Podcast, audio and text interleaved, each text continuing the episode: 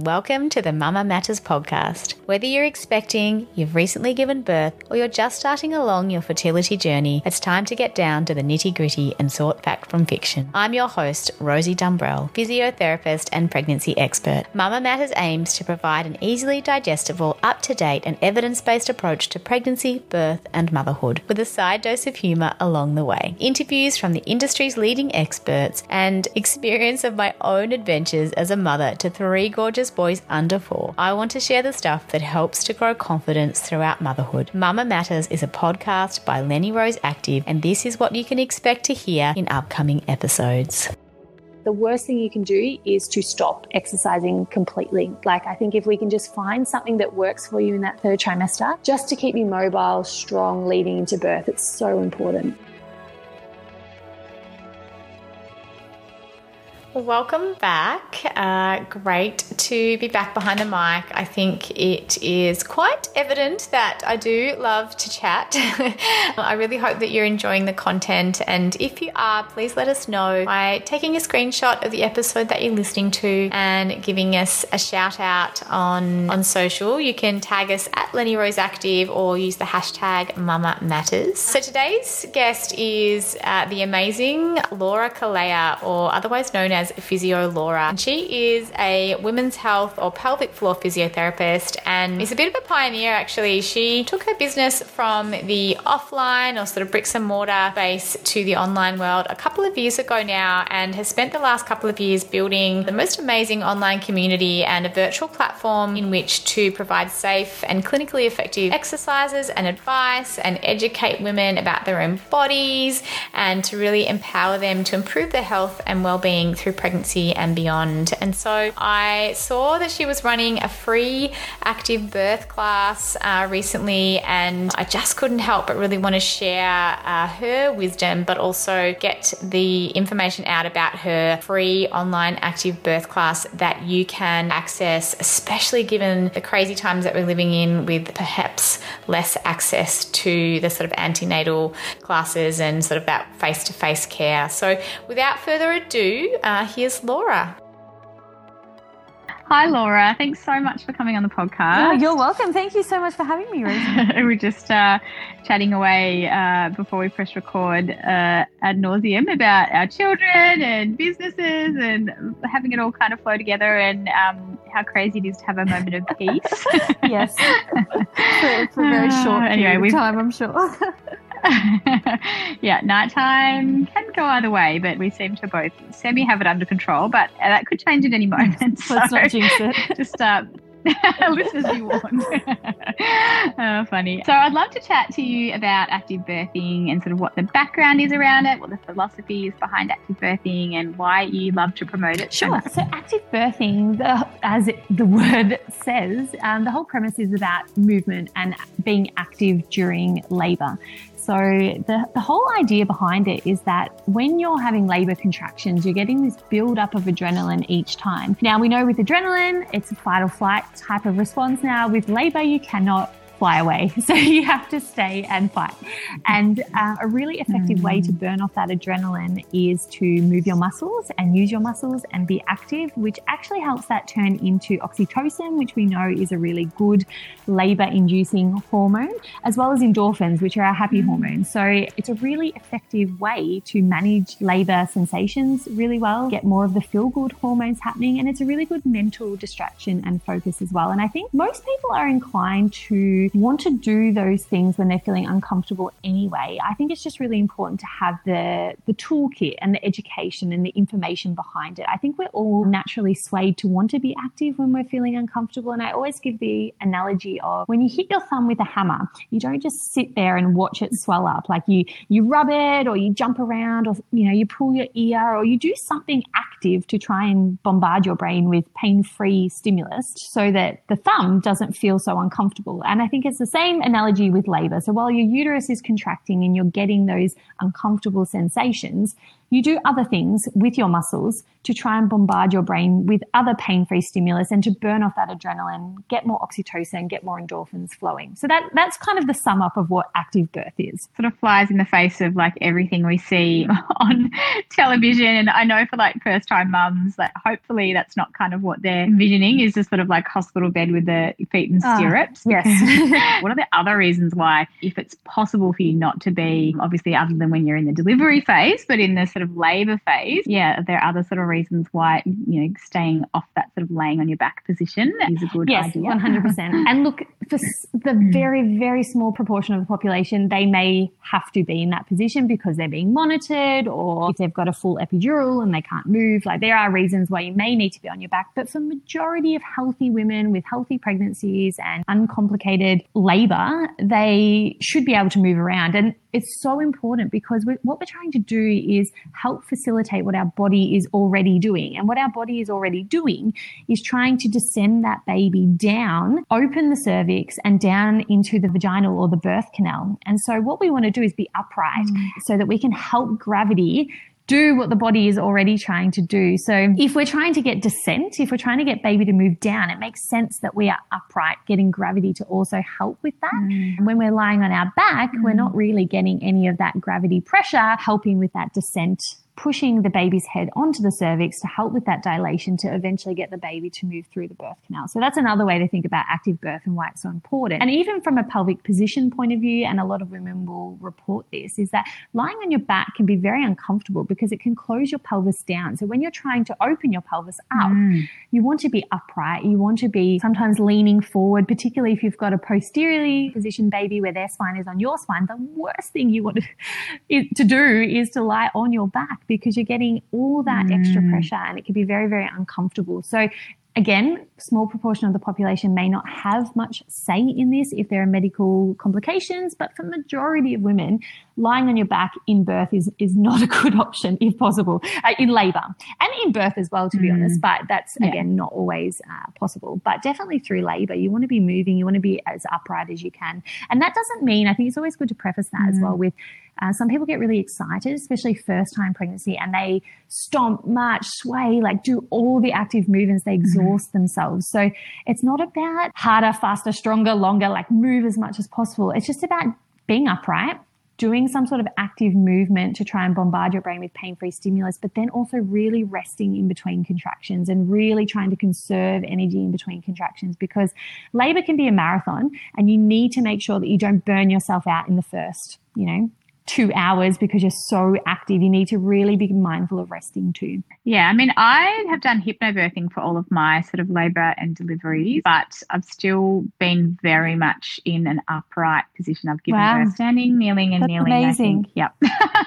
so I feel like there's a bit of an overlap of like being active, but then the hypnobirthing is all about being very introspective and sort of definitely that sort of energy conservation, but also allowing you to to move and to express yourself in a way that feels right at the time. So yeah, I think that sort of it helps in some ways to sum up the active birthing. You don't have to be like, no, yeah, stomping no, and jumping no, around, but you can still be active in and positioning yourself in ways that assist the, the baby yes. to come down the birth canal. So yeah, just sort of back to, you know, if a woman does uh, require or just desire to have an epidural, is there a way that she can be positioned to assist, you know, sort of allowing the baby to still descend because, you know, I'm not sure if like the hospitals will allow you to sort of be in a little bit more of an upright position, like semi recumbent on the bed, or like is there anything that can sort of still have that sort of gravitational and sort of anatomical assist once uh, you've had an epidural? It, I think it really depends on the hospital, the protocol, your anaesthetist. I think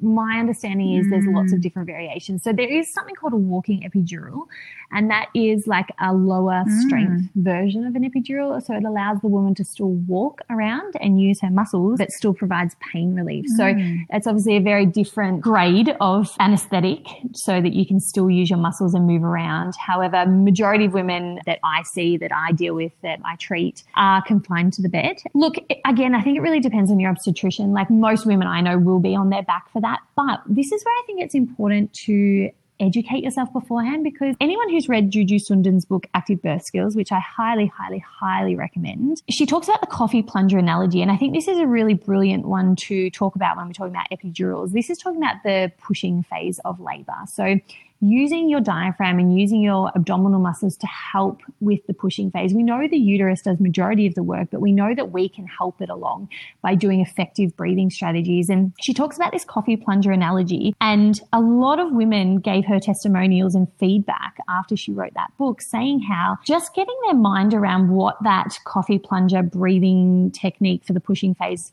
looked like and felt like before they gave birth meant that when they went and gave birth and those who ended up having epidurals who couldn't feel anything from waist downwards were still able to use their muscles effectively to birth their babies well. And they got lots of feedback from their midwives and their birth team that they were doing such an exceptional job. And it's because they had that visual in their mind of the coffee plunger. So look i'm not sure from a positional point of view whether you can get gravity working very much. I think it will be dependent on your hospital but you can still use tools like that mm. coffee plunger. So even if you may maybe not in the most ideal position, you've still got so much within your control to try and help your abs and your diaphragm work effectively to bear that baby down. So I thought, I think that's really important to know for those women. It's not all lost if you can't feel anything. If you can do the work beforehand and educate yourself and have an idea of what you're trying to achieve, it can still be really effective. Mm, that's awesome. And I'd just like to add a, a side note that, you know, sometimes, you know, hospitals have policies, but you might not obey them. I literally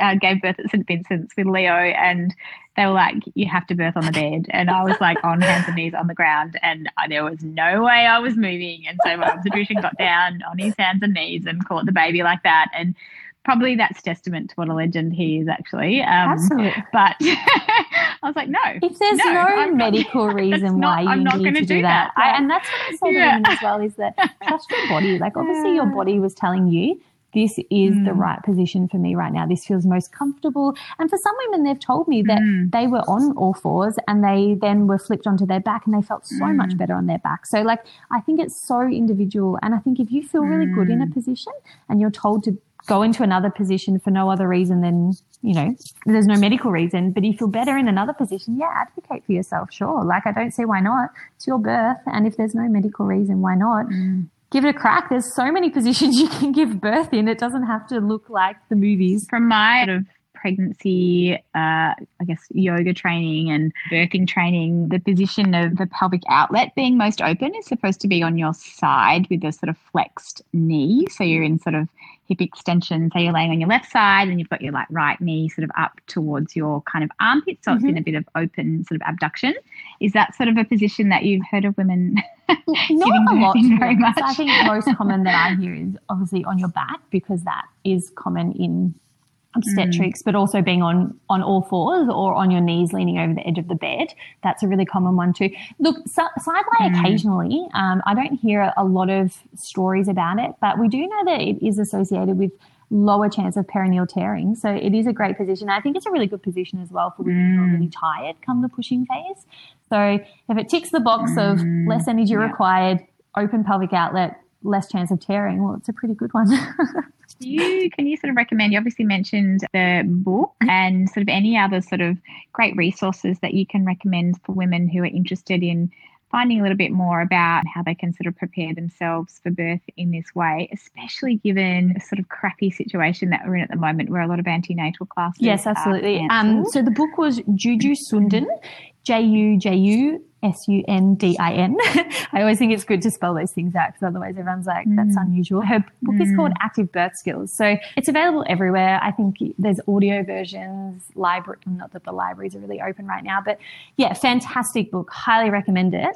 and in terms of other resources, like I feel weird, but I feel like I have to give my own one a plug because I did just record an active birth class. Of course you and do. It's had wonderful feedback. And I just, it's free and I just think it's awesome if people have an hour to sit down and watch it with themselves, preferably with their birth partners as well, because there's lots of partner work in there. But you can download that at activebirthclass.com. And like I said, it's free and you can watch that before you give birth. And I've got a couple of like little techniques or tactics in there, which I also think are really good. And this probably ties in a little bit with your hypnobirthing work that you did, Rosie. But I talk about doing the 60 second squat mm. and the cold shower. And the premise behind them, I'll just give you a very quick summary, is to hold a 60 second squat and practice mm. techniques that you think might be helpful to you, whether that be breathing, counting, swaying, just focusing on your breath, meditation, whatever it is, and trying to manage the discomfort of the burn in your legs that you feel when you're holding a 60 second squat so that you can really start to work on training your mindset and honing in on the skills that might help you with uncomfortable sensations in labor. And the same goes for the cold shower is just to blast the shower at the end of your nice warm shower with cold water for 20 or 30 seconds and work on relaxing and focusing and meditating and work on your mindset and not just tensing up at that cold water, but instead trying to relax into it. And I think those two examples are the the closest I can think of. Maybe you'll have another idea of how we can make ourselves uncomfortable and try and mimic those labor sensations without obviously being in labor yet. So yeah, they're two tips that I recommend women do to try and really hone their skill set before they head into the birth suite. No, those sound great. I mean, I definitely am a huge advocate of staying really active leading right up to labor. Obviously, where possible and not contraindicated otherwise, but definitely like squatting repeatedly body weight or holding against a wall and breathing through it is a really good way just to sort of, you know, you've got to help the mind tolerate, mm-hmm. you know, a high level of discomfort and then sort of also view it as something that's not threatening. And if you're you're used to doing that, then sort of when the discomfort arises in labour, you're able to, I guess, yeah, get through that with a little bit more ease.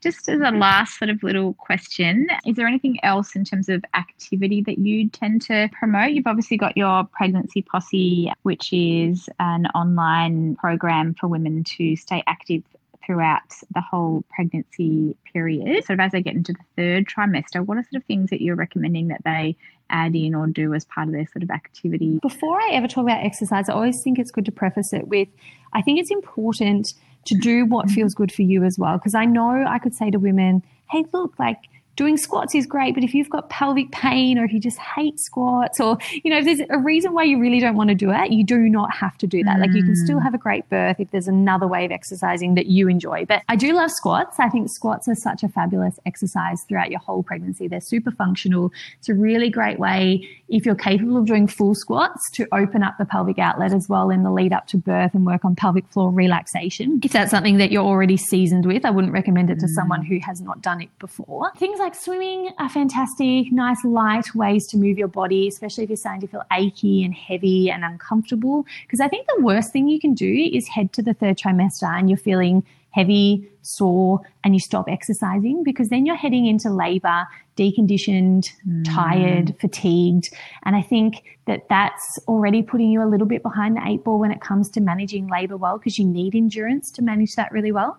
And so I think it's important just to keep moving. So whether that be Absolutely. walking, mm-hmm. swimming, stationary cycling, I'm a huge fan of during pregnancy as well. I think that's such a nice way to keep those muscles strong in your legs, to get that really safe cardio workout, but without overloading the pelvic floor. A lot of women with pelvic pain can still manage a stationary bike really well as well. So I really like cycling. And then the sort of workouts mm. I do in the posse in the third trimester mm. are lots of like pelvic movements. So pelvic tilts, pelvic circles, lots of postural exercises because as your boobs are getting heavier and your tummy's getting heavier, we tend to get a bit more hunchback.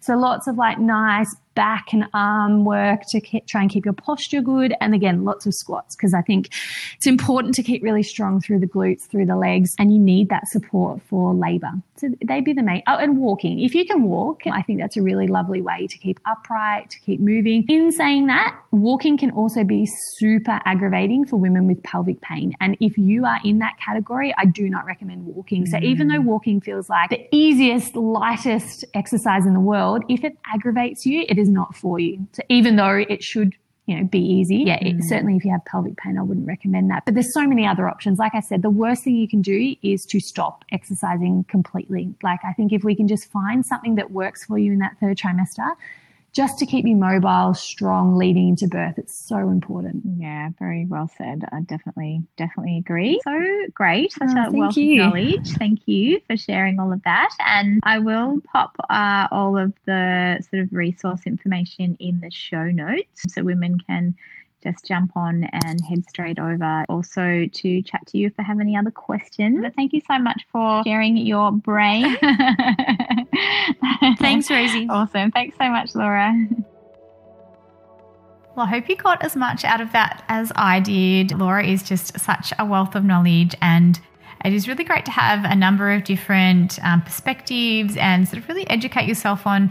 You know, there are so many different modes and methods of birthing and different sort of schools of thought. And I really love, uh, yeah, just sort of immersing myself in sort of all the different uh, types of things that there are because the more that we know, the more that we can try, and the more that we can sort of really find that thing that works for us. And so, yeah, you can access Laura's free birth class. As mentioned, I'll pop the details in the show notes and also find her online just at physiolaura.com and on Instagram, she is at physiolaura. So, yeah, what a great resource. Uh, jump on and have a look at the active birth class, see what it's all about, and and uh, yeah, stay home, stay safe, ladies, and can't wait to continue to bring you more amazing health professionals and support during your pregnancy to motherhood journey.